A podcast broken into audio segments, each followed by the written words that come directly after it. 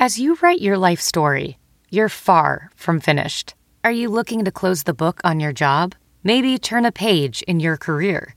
Be continued at the Georgetown University School of Continuing Studies. Our professional master's degrees and certificates are designed to meet you where you are and take you where you want to go. At Georgetown SCS, the learning never stops, and neither do you. Write your next chapter. Be continued at scs.georgetown.edu/podcast. Coach Nutt here. We're all CUCKS, coaches under Christ's kingdom. And you're listening to Land Sharks After Dark. Now here are your hosts, Justin and John.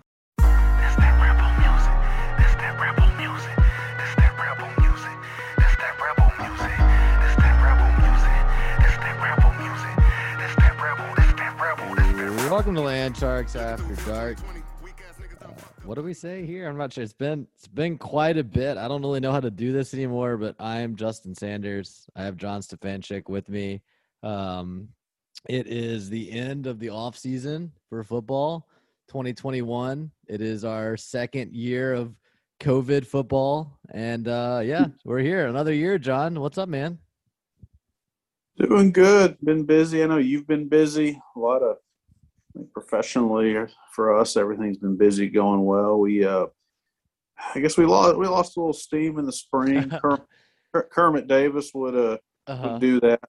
Right. Hope everybody enjoyed the new intro, and would like to also congratulate Keith Carter on being a cuck for the whole Mike Bianco situation. We went through classic Bianco season, then LSU hoodwinks us. I actually met a guy from Baton Rouge in a bar up here a couple weeks ago. We got to talking, and about 2 minutes in, I look at him and I go, so I just want to say for the record, fuck you and fuck LSU for not hiring Mike Bianco. And he literally spit a part of his beer out. He was laughing so hard at that. So we got that. We kind of, that's about as much as I wanted to mention that, but you're now up to date. Well, here I was thinking, I guess that's a good segue, because I wanted to look and see. Let me look on my podcast app. When was the last time because did we even do baseball this past year? I got to be honest. I mean, this is year. Hold on. We can do this. Our first episode was the Peach Bowl where TCU beat Ole Miss so bad, right? So would that have been January 2015? So we're going on 5.5 years now, if my math is correct. Yeah, December 2nd. We haven't even recorded this year, I don't think. Is that right? I want to get that right. Hold on. The Peach Bowl, that was January 2014, right? That was end of 14. So it would be basically New Year's of 15. Okay, that's what I thought. So this is 6.5 years. Yeah. Wow. 20. Yeah, 6.5 years. Yeah, so forgive us for going on hiatus every now and then. John's right. December 2nd, 2020 appears to be the last time we released an episode. And this is again coming. Wait, and then I think some episodes maybe are they're out of order or something. I don't know, but yeah, it looks like December 2nd, 2020 would have been the last one. I guess we did a few episodes during football last year. To John's point, yeah, I mean, as we've aged, priorities have shifted a little, I'd say. The show has always been here, but it was definitely different back when we first started it, something that maybe we did a little more frequently, but that's okay, right? It's just time to hang out with friends. And it's a hobby, and let's be honest, COVID, it's interesting. I found this with myself and several others that you would think with COVID and isolating, watching some kind of sports would be more appealing, but it was hard to get into it. One, fans not being in the building or partial capacity, no capacity, watching a baseball game with nobody in it was impossible, but just kind of, for me, it felt like there was so much stuff going on that getting into sports was, yeah, I don't know. Do with we got to get a vaccine deployed. We've got to get people to figure out what's going on, how to manage it. Well, I think part of secondary and viewership drop for sure. We'll see how it comes back. Yeah, but, I mean, I think part of it also for us as Ole Miss fans is just a mediocre basketball season that at times threatened to get exciting and then never quite materialized. I like to think if Kermit did find his way into the tournament, which was a outside possibility in the second half of the season, but obviously didn't happen, we probably would have recorded an episode then. Then you get into the baseball season. It's just a classic Bianco season. You know, we already talked about that. We talked about all the drama at the end of the year, from, of course, losing a super regional on the road, which is what you kind of expect. But then also, to John was talking about this, the possibility of LSU hiring Bianco. Obviously, they did not. Again, I think if Ole Miss had made it to Omaha, won that game, and Arizona that game 3, or if Bianco had been replaced potentially by, you know, a candidate as exciting as Dan McDonald, we probably would have recorded an episode then. And then I kind of challenge your thing that it's COVID and sports, because I think if this is a Mississippi State podcast, we probably would be coming off the best sports year of our life right now, right? I mean, they won a national championship for the first time in a team sport. I think part of it is what we had to watch. And that is why we're talking now, John, because I don't know about you, but I'm pretty excited about year 2 of Lane Kiffin. I like the way he runs the program. I like the offense. We'll see about the defense, but Matt Corral is going to be really exciting this year. During an Ely, they have a good offensive line. Last year was just, I mean, it was balls to the wall. It was out of control offense every game, the worst defense you've ever seen every game, constant shootouts. I mean, there was literally one game and all SEC season. I mean, that's historical. When are we ever going to play 10 SEC games? Again, we aren't. At least I guess we'll see. SEC expansions happens to we last talked too, so we'll see. But it was a crazy season. I'm really excited for year 2. We're here. Baseball's in the past. Not going to think about baseball for the next 7-8 months. Not going to think about basketball for quite a while. For me, it's like all attention on football. Louisville and Atlanta to open the season in less than 2 weeks now. We're getting pretty close. Yeah. Just want to quickly, you mentioned state and baseball. To quote Brandon Walker of Barstool Sports and have the Mississippi State fan, I'd rather be 9-3 than win a national championship in college baseball. It's great, but that's what's more important. So, you know, he said it before us. So, but anyway, congrats to State. They've been to Omaha 3 years in a row. They deserve it. They hoodwinked Ole Miss. Well, I do want to spend a minute acknowledging that before. No, you're right. You're right. That was I did the whole build up to football, but you're right. I would like to talk about it a little bit as well, because it's very interesting. Because really, if you ask me, John Cohen has no idea what he's doing as an athletic director in every sport other than baseball. However, he clearly knows the sport of college baseball. Chris Lemonis. Incredible hire. Wins a natty in year 2, right? I'm pretty sure it's year 2. Year 2 or 3. Omaha year 1 and natty year 2. Nailed it. I mean, that is awesome. The guy is the opposite of Bianco. He is a new school coach. He shifts. He does whatever the analytics say you got to do.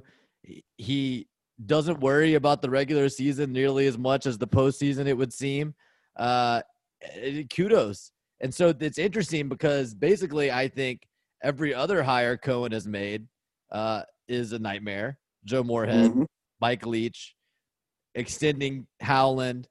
They lost their previous shot at a team sport natty, the women's basketball coach, to Texas. So basically the question's going to be, and I think we're going to have our answer. I mean, I think I know the answer, but it's like, is winning big in baseball enough for Mississippi State to put up with all the rest of it? And you know, we'll see what happens with Leach this year.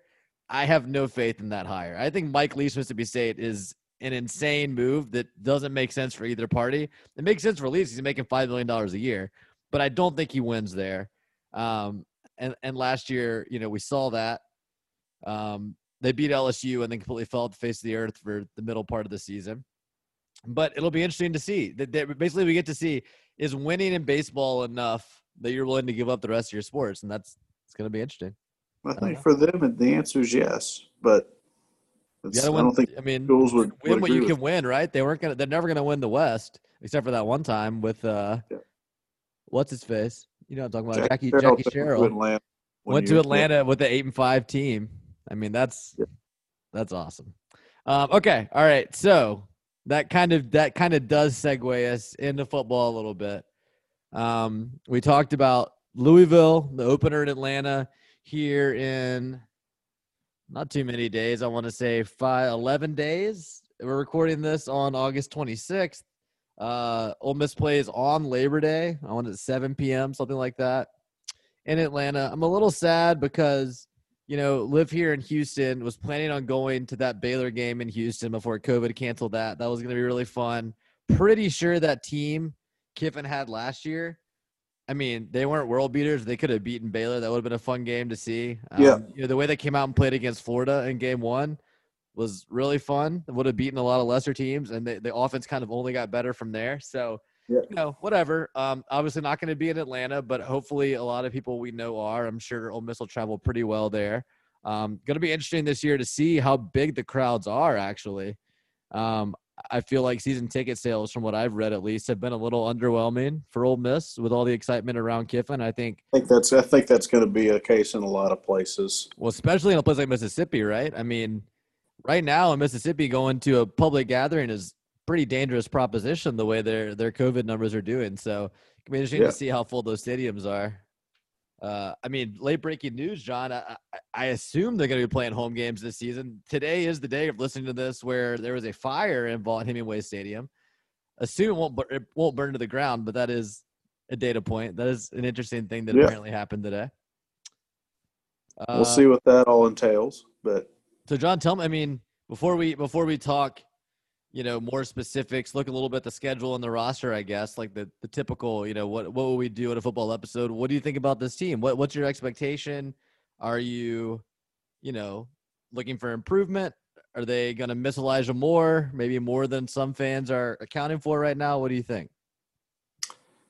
If they stay healthy, they can be – if they stay healthy, I think they're competitive and pretty much – every game. The only definitive loss I see on the schedule's Alabama. I think A&M's tough sledding. You say that, right? But, I mean, they were in – the only game last year that wasn't winnable in the fourth quarter was Florida. Yeah. And that's kind of crazy. Focus home. That's going to be a bear. Now, Corral, I did see where Corral was actually ranked. There's this – I don't know exactly – what it is, but there's this NFS scouting service that a lot of the NFL teams get information on, and Corral was the highest-rated 22 quarterback prospect per that criteria that's been passed along to NFL teams. So he's got a shot to rocket up and do things. I mean, if we think about, he played, except for a couple turnover-laden games, he played well last year. Even in the extra 3 weeks of practice between the end of the regular season and the bowl, got a lot better. No Elijah Moore, no Kenny Yeboah was really key in that game. Having a whole offseason with Kiffin. Now, how do Kiffin and Levy get along, work together after the whole Randy Clement, the OL coach. Randy Clement's impromptu firing in April. You know, that's something that nobody's talked about for a few months, that maybe there's a little bit, but I would think Kiffin and Levy would, or I would hope they'd be smart to say, look, we don't have to agree on everything, but we can agree that focus on having a good season. That's going to benefit both of us and what we want to go off and do. Exactly. I mean, I think Levy is a smart guy. You know, he really wanted that UCF job. Yep. Malzahn got. He didn't get it. He's stuck in Oxford. Yeah, maybe he's mad at Kiffin for firing his buddy Randy, but he's a smart enough guy that I think he knows his way to an equal or better job is for the offense to have another really good season. And specifically Corral. I mean, I think his role as Corral's quarterback coach alongside Kiffin, as well as I think by all accounts, they split play calling duties. It's hard to know exactly who's calling plays the majority of the time, but those two things I think he will be really focused in on. So it's you're right though. That's something people haven't talked about that much since it happened. It was definitely a big story when it happened. But I think they'll both be focused. I think they can't get hurt. You said that. They're very thin on the offensive line. They might be a receiver short, they're probably okay if no one gets hurt. Braylon Sanders gets hurt, they got problems.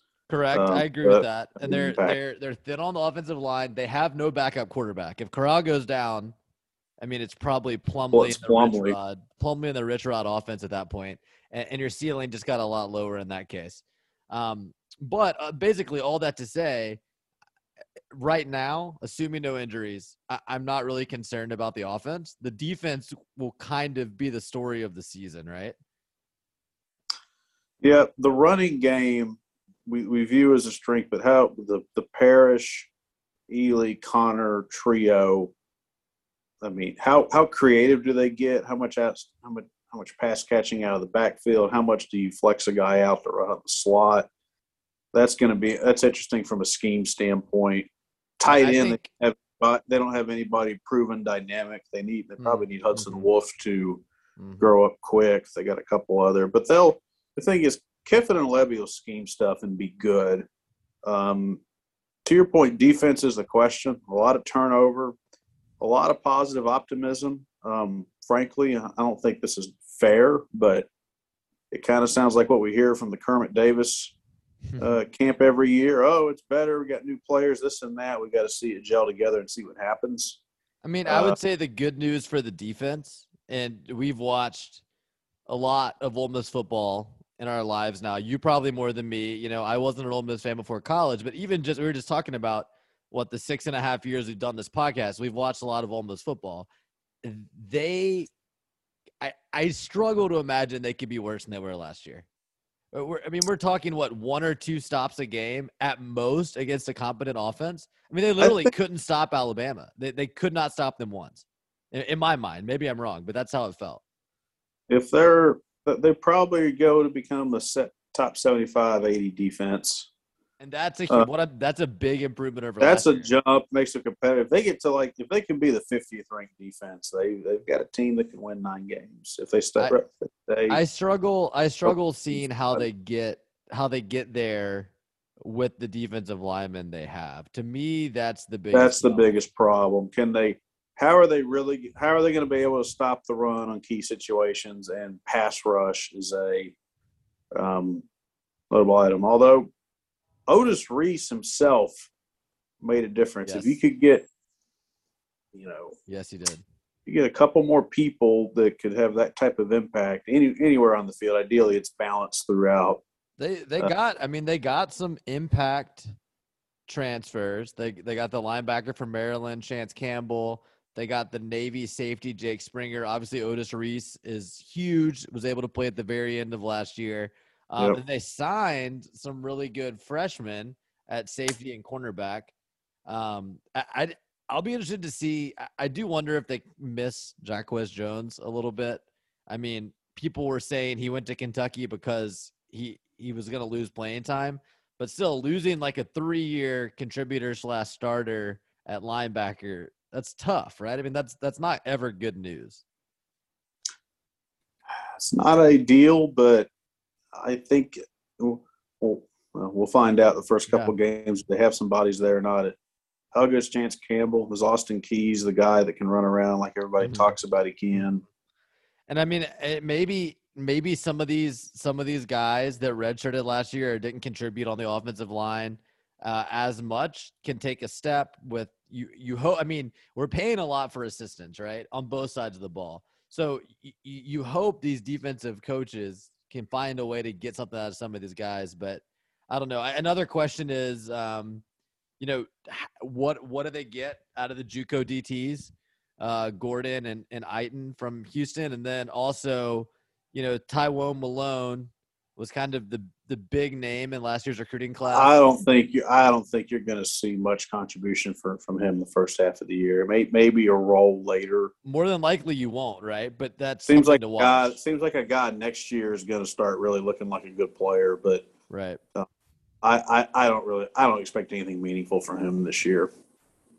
Yeah, so I think D line's to me D line's the weakest part of the team. I think that's pretty clear. It's D-line, and then I think it's less important because Kiffin can cover it up. But they, like you said, tight end, they don't really have much proven. They're better. Casey Kelly is hurt. But yes, no, I agree. They have better recruits at tight end. They're better at tight end. And also, I think part of Kiffin's offense is he'll hide the weaknesses on offense, and he'll get enough playmakers to scheme. Exactly. And so he'll figure it out. But yeah, I'm trying to find this post I saw about Matt Corral and how he kind of fits into the school record book. I don't know if you read that, but basically Parham was saying that 99%, I mean, basically even if he didn't play this season, but assuming he has a season equitable than what he had last season, he's the best quarterback in Ole Miss history statistically. He is more than 5 points above the school record for career completion percentage. He is going to have more yards than Chad Kelly. Eli will finish with more career yards. Eli also played 4 years. Corral will be gone after this year.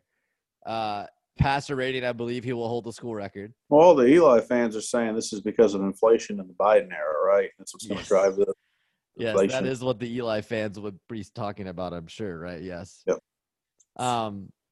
But it's just it's crazy how good Kiffin is. You were talking about – sorry, not Kiffin. I do think that on offense, but I meant Corral.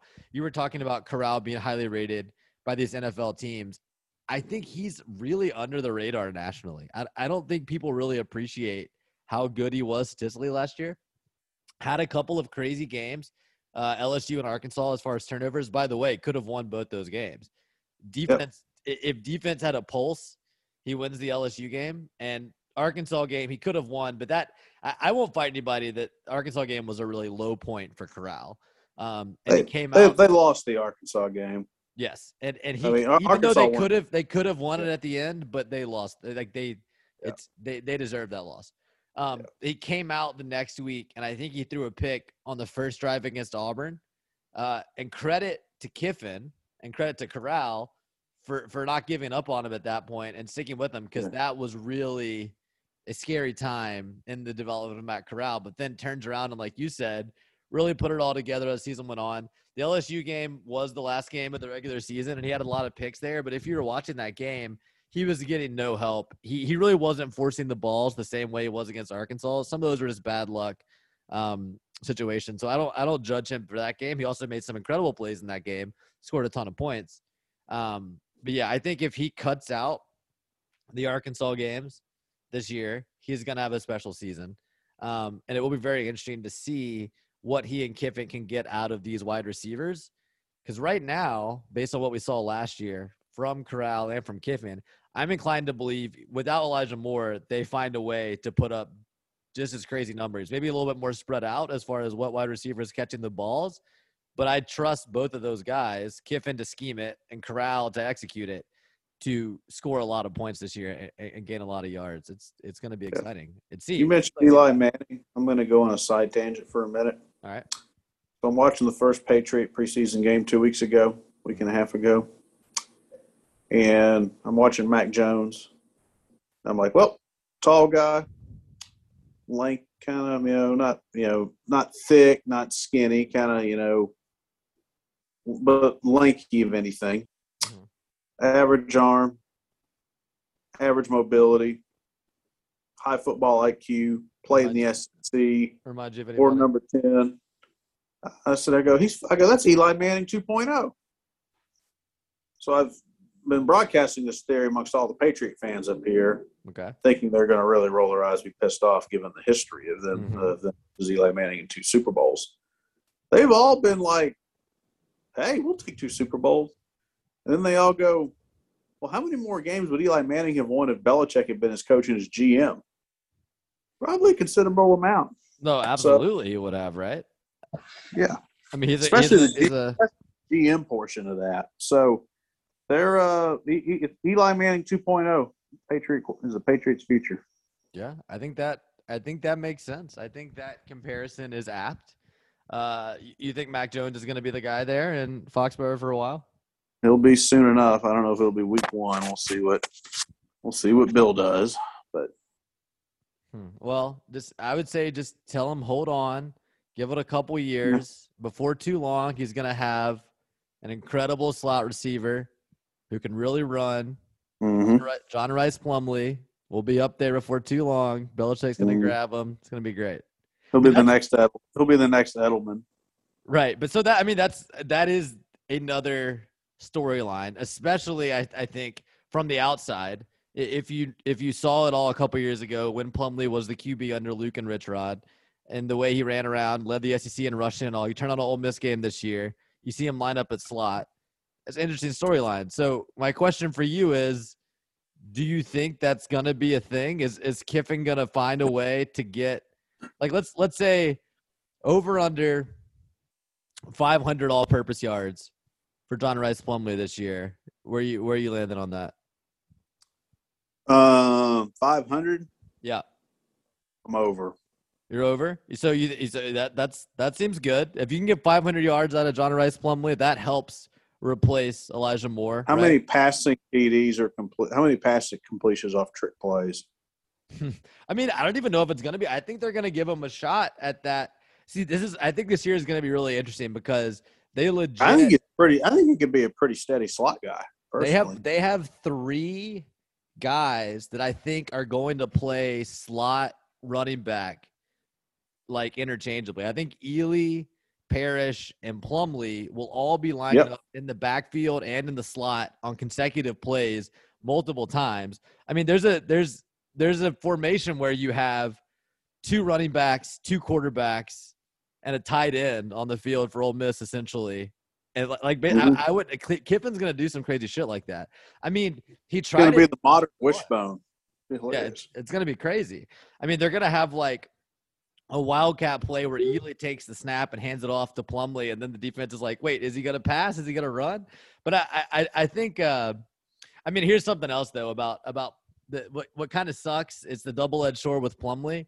Is you would love for him to actually be a threat to make a pass downfield on one of those trick plays.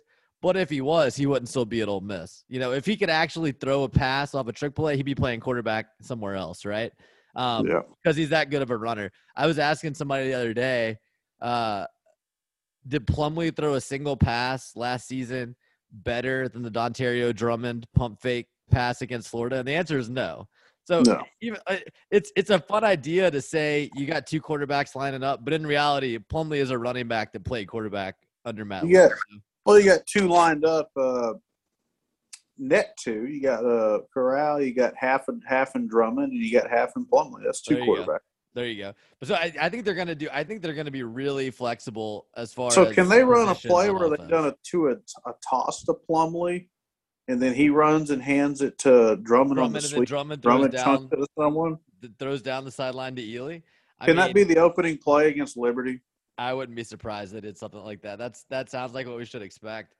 I think we talked about tight end. I think someone like Drummond, who's a big wide receiver, he's going to be lining up at H-back probably. He's going to be lining up near the line of scrimmage. They're going to do a lot of creative stuff, and that's why it's fun right now to be an Ole Miss fan. I think Drummond could be kind of a sneak. He could play like part-time tight end, sort of hybrid almost. Exactly. I agree. He's a big kid. And then, I mean, if Braylon Sanders can stay healthy all year, he's going to be a deep threat. And we've barely even said Jerrion Ely's name. I mean, he's going to be Mingo feels like a guy that kind of hadn't heard a lot, but does he figure it out somewhat in the season? I think Mingo's going to get some chances early on, and if he has some drops, which has been a problem for him in his career, he's not going to get those looks. You know, I mean, what's crazy is we talk all the time about how Kiffin focuses on his best players, Elijah Moore last year, and he feeds them over and over. The other side of that is he's not wasting touches on people he doesn't trust. You know what blew my mind? Danis Jackson in year 3 this year, he didn't have a single reception last year. I had no idea. That's crazy. He was targeted twice, I think. No catches on the year. So I think guys like Mingo, it's like you're going to get some chances, but I don't think Kiffin's going to be relying on these guys unless they can prove themselves. I think it's going to be Drummond, Sanders. You're going to be lining up in the slot either Parrish, Ely, Plumlee. A couple of the other guys will get looks there as well. They have a few more wide receivers. They got that kid from Western Kentucky, Pearson. They have some of the younger wide receivers. You know, Mingo will get looks. Danish Jackson and Jaden Jackson. But basically, I think he's going to, in the first few games, find the guys at wide receiver he actually trusts, and they're going to be on the field a lot. I mean, that just seems to be his philosophy. It's going to be interesting. I don't know. Yeah, if Sanders can stay healthy, he'll have a big year. But I think the safest bet as far as who is the Elijah Moore of this year, the focal point that Kiffin runs through, 40, 50% of offensive plays in a game, it's got to be Ely. I mean, that's going to be the guy. Yep. He had a kick return touchdown last year against LSU, but I kind of wonder if they take him off of kick return just because you don't want to risk him getting hurt. I would put him there very selectively. It's the same with, it would be really fun to see Plumlee return punts, but we already talked about it. In reality, he's your backup quarterback. You probably don't want to throw him back there returning punts. Yeah. Doesn't really make sense. So yeah, it's gonna be a season. Let's talk about the schedule quickly here. We kind of talked about the roster a good bit. So Louisville and Atlanta, I think they win that game. They're favored by about a touchdown. But I think that Ole Miss fans should not take this Louisville team lightly. Satterfield's a good coach. The same team and coach beat State in a bowl game 2 years ago when they thought they were going to rough them up under Moorhead. So we'll see about that game. I think it might be a little closer than people think, but I think Ole Miss should pull away and score a lot of points in that game. Austin Peay, obviously a win. I kind of hate these two next games, Austin Peay and Tulane, because not only are they going to be easy wins, it's not even going to be fun because Kiffin's going to be hiding everything for that. You got the opener, which 8 o'clock on a Monday night sucks here. Not gonna lie. Yeah. It'll be in probably at best half full Mercedes-Benz Stadium, and then two junk games, and then the good news there, Todd, is Mercedes-Benz on a Monday, the Chick-fil-A in the stadium is allowed to be open. That is true. That's positive. Key. Well, it'd be open on a Saturday too. True. I'm just saying, for most Falcons games, it is closed. Yeah. I think Louisville game should be a fun game, and then pretty much nap through September, or start building yourself up to believe. Is it Green Day? Wake me up when September ends. That's going to be exactly, because I think if assuming Kiffin wins that Louisville game, he's going to go super vanilla for Austin Peay and for Tulane, and honestly, If I had to guess, I don't think you see the quote-unquote real offense that Kiffin is planning for this year until that Alabama game on October 2nd. He will definitely save a notable amount of play. He'll put some stuff on film against Louisville, but there will be some stuff that he is – I mean, we know how important that Alabama game is to Kiffin. Yeah. And he could have stolen one last year. Didn't deserve to. Doesn't really deserve to win yet. I think. What's Alabama's schedule? And I'm bouncing around, but they got a new quarterback. Yep. Who's the coordinator now? It's Bill O'Brien. Oh shit, that's right. Yeah. So they open maybe in Atlanta. They're playing Miami in the opener. I think that's probably Miami, right? And I believe, yeah. And so then they have to go at Florida in week 3. And then they tune up with Southern Miss at home. So they'll definitely have more quality playing time and wins under their belt. What do they look like against Miami? And at Florida. I mean, at Florida is actually a good game. Florida's a good game. Dirty damn. The problem is Dan doesn't have a quarterback. He's got what's his face? Emory Jones. Yeah, I don't like that. I don't think that's great. I think we all saw how good Mullen's Dak offense could be with an actual passer last year under Trask. So they host Ole Miss and they go to A&M. Yeah, they could be looking ahead. Could be looking ahead to College Station. That's not the easiest stretch. You told me they lost in the week of October 2nd to 9th. That's very believable, right? I'm not saying Ole Miss beats them, but if they beat Ole Miss and if it's a little bit of a stressful game like it was last year, and they go and lose at College Station, that's not surprising. This is Jimbo's year. That's the 5th game for them. I mean, we'll see what the quarterback is. Once again, Jimbo doesn't have a quarterback. All these teams should be really good. If they had Matt Corral, they'd be unbeatable. So it's going to be interesting. If you not saying this happened. I mean, not even coming close to saying this is really legitimate. All right, possible. So you couched it, and I'll go ahead. Corral, I mean, if Corral went out and had an elite year, he could yep. – The league feels like it's semi-set up for if a quarterback got hot, they could win a couple. They could lead a team to a couple more wins than what you would think they would otherwise. There's not a – I mean, Alabama top to bottom is a hell of a roster, and A&M has built a steady roster. But they yes. – you know, the quarterback position is an unknown. It's kind of a 25. I mean, I think Corral is hands down the best quarterback in the league. So the question is – who's second? What about the LSU guys? Pretty good. Johnson, he ended up decent at the end of last season. He played like a few games. I think he could be good. Let's think through this. Arkansas's got the kid from North Panola. No idea who Tennessee's quarterback is. Does South Carolina get that kid back from? You know what's amazing is we haven't said Bo Nix yet. Oh yeah, he ought to be. He is what he is. He's not bad. I think a lot of these teams would probably be lucky to have Bo Nix. He's a proven commodity, but he has he's top 3 or 4, I would think, just based off. It started the year as far as proven. It's him and Corral. I think. Oh, JT Daniels will be there. Oh yeah, Georgia. Yep. And I mean, I think Bama's quarterback will probably have an awesome year. Bryce Young is his name, right? He'll probably have a great year. He hasn't done it yet. Yep. It's gonna be interesting. I mean, the crazy thing is that Kiffin won a national championship with that running back when he was at Bama. Dan typically gets a lot out of quarterbacks, Dirty Dan, but I don't know. I think Jones has. I think Emory Jones. Though. I just don't know. Mm-hmm. Yeah, so. It's the league is weird this year, but I think for Ole Miss the question is: you got the best quarterback, you got a great offensive coach. What can Dirty Durkin do with that defense? Can he find a way to get them in the top 75? Because if so, that's top 60 feels like the threshold for really having a special season. I think if they're in the top 75 and the offense stays healthy, that's 9-3. And we didn't finish into the schedule, but I think you got 3 wins, lose to Bama, beat Arkansas, you got 4 wins. I think Kiffin wins at Tennessee 5. Yeah, I think he kills them. The schedule kind of sets up because LSU comes to Oxford. I think Ole Miss probably hates they lost that game last year.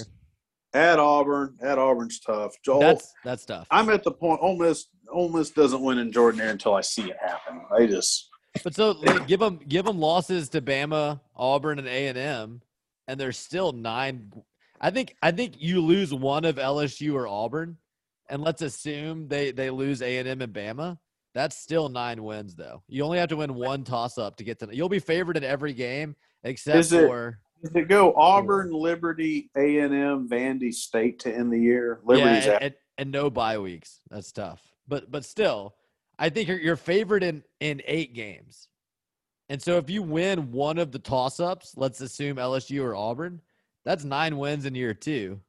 That's pretty good. I mean, that's impressive. But then you have to not shit the bed – Arkansas and Oxford at Starkville. We'll see what that state team is like at the end of the year. I don't know. Thanksgiving night, I don't like it, but we'll see. At the same time, I'm not scared of State's offense. I think they have a good defense. I think our defense will hopefully get better as the year goes on, right? So if you stay healthy, I think you win that game and you're favored. Yeah.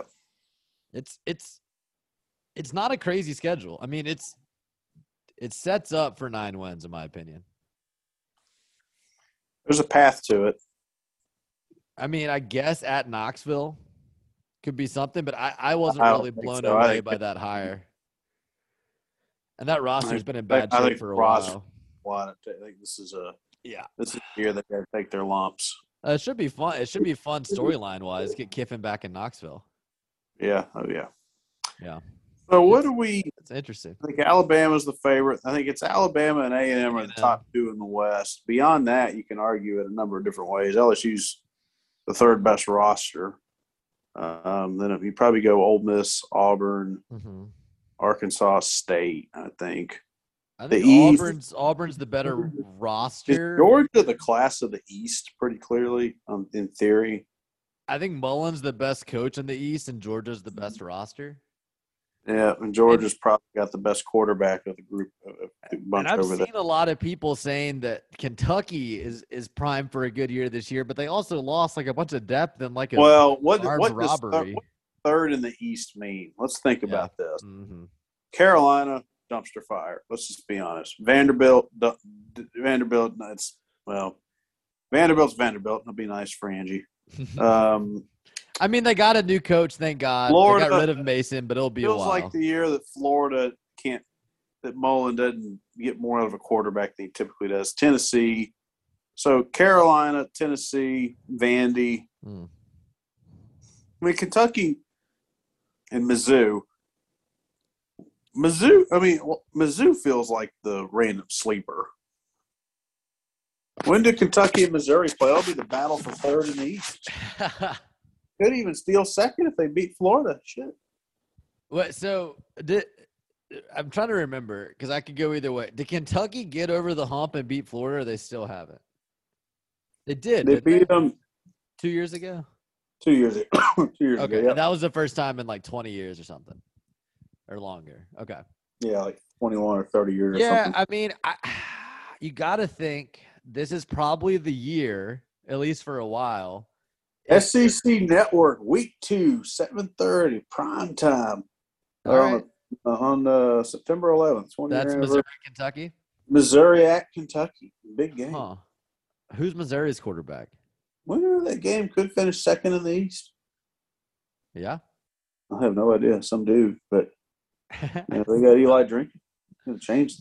See, I liked the hire, but he's like such a dork. It's kind of worn thin for me. He's such a goob. He fits them though.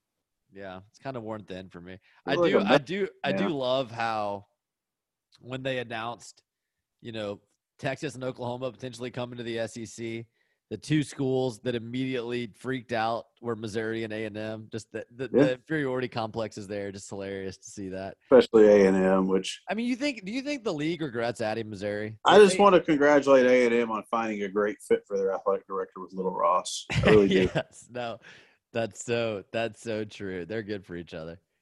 No, but seriously, do you think if whoever, I don't know who you would even be asking, but let's say the hypothetical SEC embodiment, you can do it again, you don't take Missouri again, right? That's been a flop.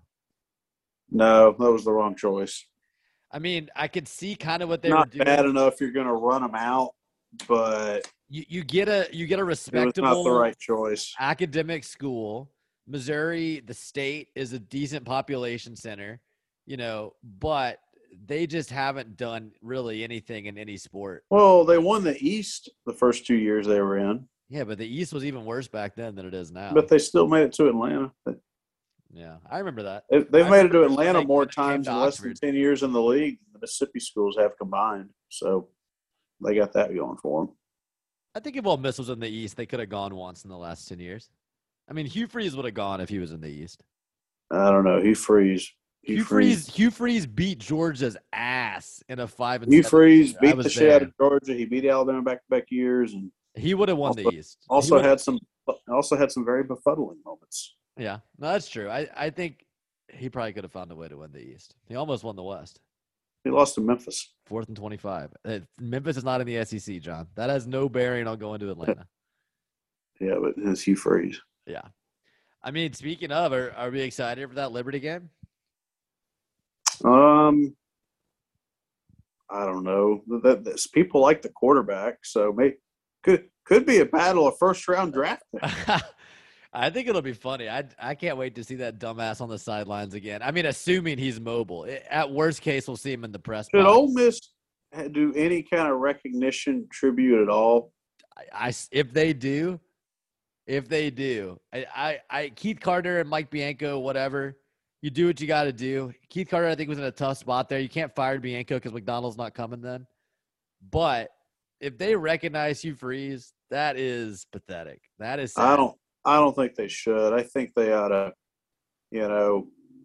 He's there. They go through it. It's treated like any other game. Yeah, he left Ole Miss in a terrible position, And it's not just off the field. If they bring back the 2015 Sugar Bowl winning team at some point, and Hugh's not coaching and wants to show up and be a part of that, then that's fine. To me, that's fine. He should not be, you know, he shouldn't be recognized for anything when he comes back.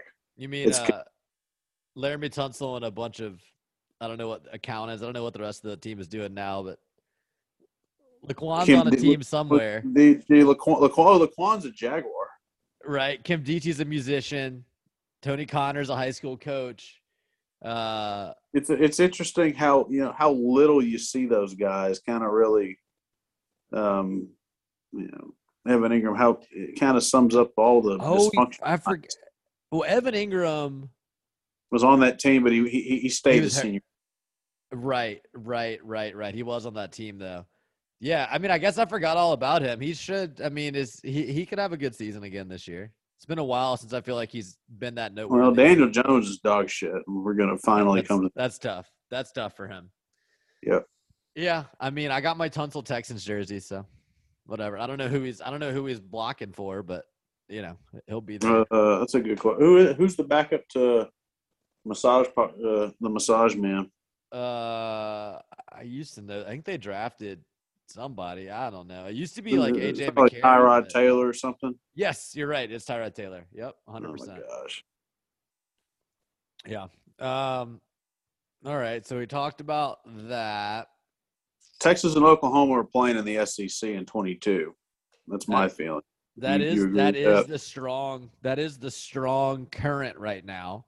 Did you study or listen to people talk about the alliance at all? The alliance. So I asked about this. I asked, like, can anyone explain to me what exactly the alliance accomplishes? Parham went through it in detail on their pod. Give them credit. So are they going to refuse? Is the alliance going to refuse to play non-conference games with the SEC? So they're not going to prohibit you from scheduling, but they're all agreeing that they're going to play one. So if you're an ACC team, you're going to play one Big Ten, one Pac-12. Oh. So what they're all talking about doing is going to an 8-team conference schedule. Some of them are at 9 right now, and then you got 2 other mandatory. So now you're at 10 Power 5 games. I mean, it's fun from the matchup perspective. Doesn't shut the SEC completely, but shuts them out. Now, here's the kicker. Learned this earlier this week. The Big Ten TV deal with Fox. Fox has money. Big Ten's the second most powerful league. Right. It's not even really close. Really, there's the SEC, there's the Big Ten, and then you got a drop to the ACC. Then you got but those 3 leagues still strike me as viable. You got to drop to the Pac-12, which is borderline, and the Big 12 is in the process of imploding, as we know. The Big Ten TV deal with Fox expires after the 22 season. So, are they going to pull together some people and try to get with Fox and basically get in a bidding war with SEC? At the SEC, see, are you going to have 2 factions built, or is ESPN going to be able to become the sole dictator? I think Fox keeps their quote unquote half of the teams. If I'm in charge of college football, I want both networks putting a lot of money in, because what if one network? Correct. You know, ESPN's one idiot employee scandal from.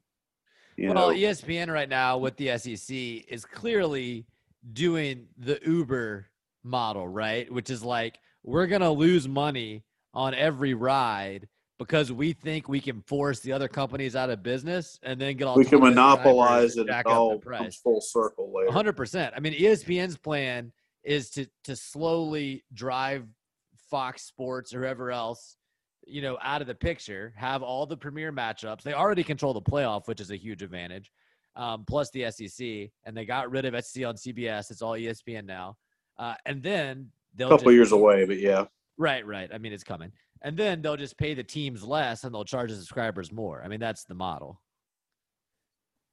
If I was the Alliance, if I'm an Alliance member, a lesser school football-wise, are you not a little worried that they're going to reformulate and make one really good conference out of those three conferences for football? The Big Ten, I'm worried about Michigan and Ohio State bolting to go to the SEC. Yes. And they get you to 18. Notre Dame could join or they could stay independent depending on how they want to do it.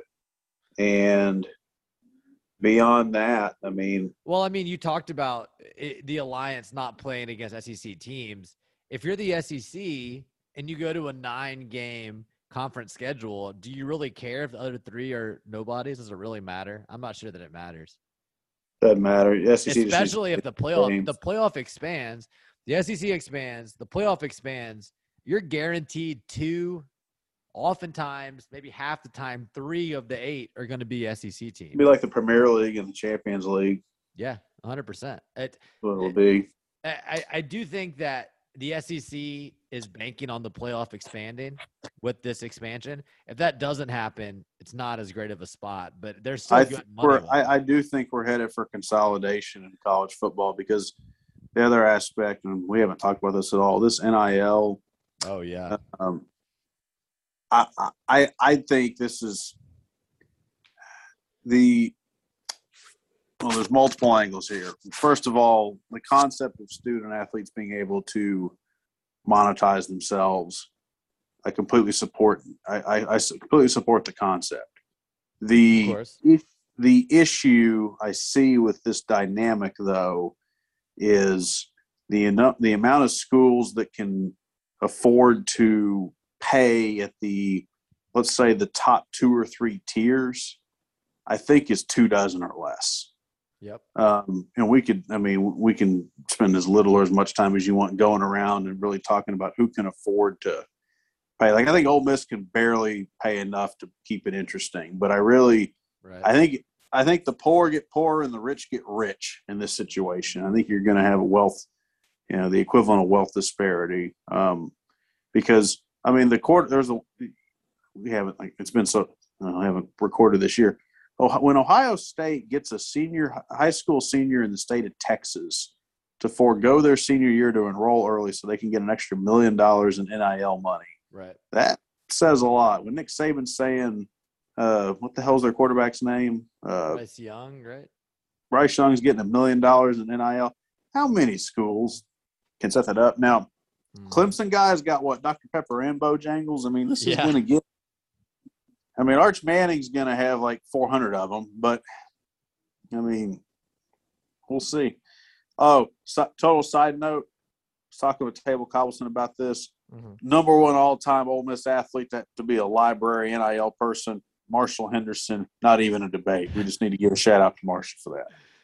Oh, man. Yeah, that would have been too good. Marshall Henderson in the time of NIL – would have been incredible. I think all library NIL 22 would be a fascinating roster to establish. Dr. Tate, that's probably its own pod. Yeah, that's maybe an off-season episode. That's an off-season topic. Do that type. The All Funkies team, the All, just the All Oxford NIL teams. We'll see what comes out of this season, but that'll be good. That's so good. I think Matt Corral needs Cannon effing motors. He's got to be in a commercial. So I'm curious. You think Corral announces something, some sort of partnership before the beginning of the season? I kind of lean towards they do. I'm surprised you haven't heard one yet. Now that I'm surprised. Well, you probably don't know about this because you never lived in South Central Texas, but HEB does these commercials here that are famous where you get all the stars from the teams and they're all hanging out like cooking food from HEB. So it'd be like, Carlos Correa, Jose Altuve, Yuli Gurriel it'll be like, James Harden and Russell Westbrook, or Deshaun Watson. If I was C-Spire, I would have a commercial in Mississippi right now that's like Corral and Will Rogers, whoever the Southern Miss quarterback is, pay them each, $25,000-$50,000 and air that the whole football season. I'm kind of surprised they aren't doing that. Maybe they are. We just haven't seen it yet. I think something like that. If something came out with Corral before the beginning of the season, I wouldn't be surprised. But yeah, I mean, another off-season storyline is just the COVID vaccination. Ole Miss, one of three teams to reach 100% publicly. it's good on Kiffin from a competitive standpoint because you don't have to get tested the same way. And then also it's just it's impressive he was able to coalesce the team around that goal. I'm relieved. I mean, whatever you think about COVID and vaccinations, I'm relieved as a fan that they don't have to be tested every week with the chance of having a game canceled. Yeah, it's a competitive advantage deal. Absolutely. And I think that's probably how he pitched it. I think in the past 4 to 6 weeks, this whole Delta variant thing, it's the choice not to get vaccinated, which everybody has and should be respected from my I think should be respected, but it's a hard pillar to stand on. Yeah, I mean, respect it or don't respect it, it's a choice. You have a history of reaction, sensitivity to medications, any immunization. I get it, but that would be about it. Respect it or don't respect it. It's a choice people are making currently, so it is what it is. But I think if you're a fan of Ole Miss, you got to be happy that they did that. And then I think if you're someone that sees the vaccine as a path to kind of get through some of these really painful surges, it's also nice to do that in the state of Mississippi as kind of an example. But honestly, people are so entrenched. I really doubt anybody in Mississippi that was on the fence about vaccination got a vaccine because Ole Miss and Kiffin got them. But still, I think it's the right thing to do. So kudos to Coach, and got some good PR out of it as well, some national PR. So interesting. It was unexpected. Who would have ever thought Lane Kiffin be on MSNBC, but it happened. Well, and, I think this is fitting for our show. Maybe the last thing I'll end on here is a little kind of deep Ole Miss journalistic beat. I was surprised at how wrong McCready was about that whole thing. And he is on the record as an anti-vaxxer, anti-masker, his website. He's all over it in the offseason with those takes.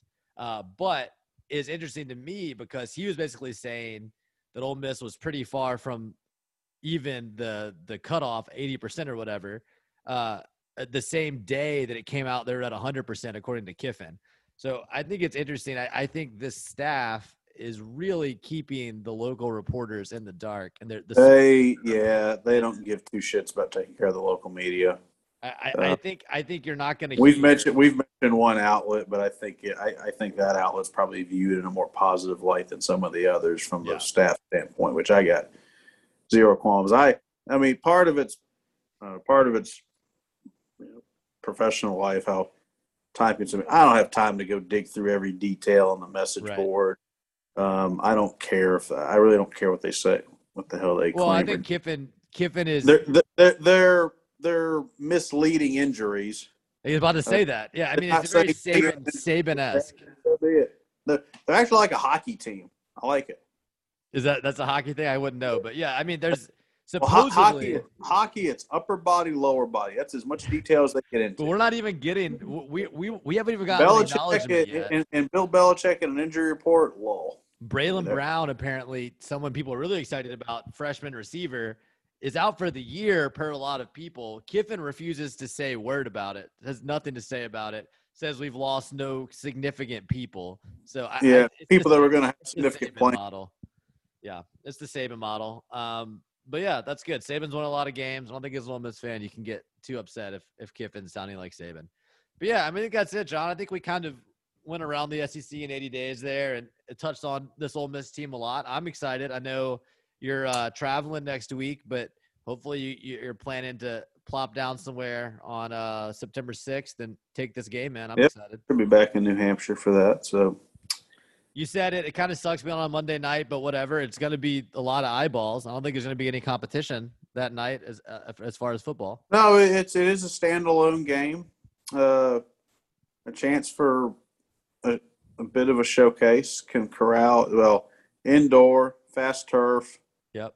ACC, fairly mediocre defense. I mean, it was like the similar situation with Florida State, right? That game and a quarterback that can play, so that we'll know we'll see if we'll get a feel for the defense. I think it should be a fun game. I mean, we didn't talk about this. Place kicker will be interesting. Yep, Caden Costa, I think. The whole kicking game, I'm kind of curious to see. Who was the punter? I was trying to think of that myself. I have no clue. I think Costa punted and kicked in high school. Yeah, I mean, there's so many things that Kiffin walked in, needed to upgrade, and we didn't have time to talk about all of them. Obviously, the defense is a big one. He had a horrible kicker in Luke Logan. We've all lived through that. So hopefully – but it'll be interesting to see because I think a lot of what we saw last year with Kiffin and fourth downs, he doesn't really want to lose that. I think he does believe in going forward on fourth down, even in field goal. He's an analytic guy. Yep. Yeah. So even with a kicker with a pulse, I'll be interested to see how often they still go for fourth down this year. So it's going to be exciting, man. I love watching his offenses, and Corral is a joy to watch. So I'm just going to enjoy it and hope they stay healthy and probably in for a lot more high pressure games like last season. See how it goes. Yep. This should be, I mean, last year it was a fun team to watch. At the minimum, they ought to be a more competitive version of last year. And that's the plan. We'll see what happens. All right. Well, that was it. The first Land Sharks After Dark episode of 2021. Anybody out there listening, we appreciate you. We're probably friends with you, so hope you're doing well. I don't think we have that many other listeners, but even if you don't know us, thank you for listening. And yeah, hopefully it'll be a fun season. And something I know about me and John is if it's a fun season or winning games, we're probably a lot more likely to want to do a podcast. So maybe we'll be talking to you again before too long, but enjoy the rest of your off season. John, it was great catching up with you, buddy. Looking forward to September 6th. And yeah, otherwise, guys, thanks for listening, and we'll talk to you next time. Pictures, smoke weed, talk shit like Lane Kiffin. Whole country in recession, but Wayne different. And I'm a Maybach rider, haven't drove it one time. I got a cool black driver, can't walk around with guns. I got a dude that got him, don't worry if I'm shooting. Long as you get shot, and I'm a beast. I'm a pit bull, I get my ass kissed, I get my dick pulled. I'm a beast, I'm a big bull, I got my money right, I got my clip full. Yeah, it's like 7 in the morning, nigga. Look around. You can find cars like these on AutoTrader. New cars, used cars, electric cars, maybe even flying cars. Okay, no flying cars, but as soon as they get invented, they'll be on AutoTrader. Just you wait. AutoTrader.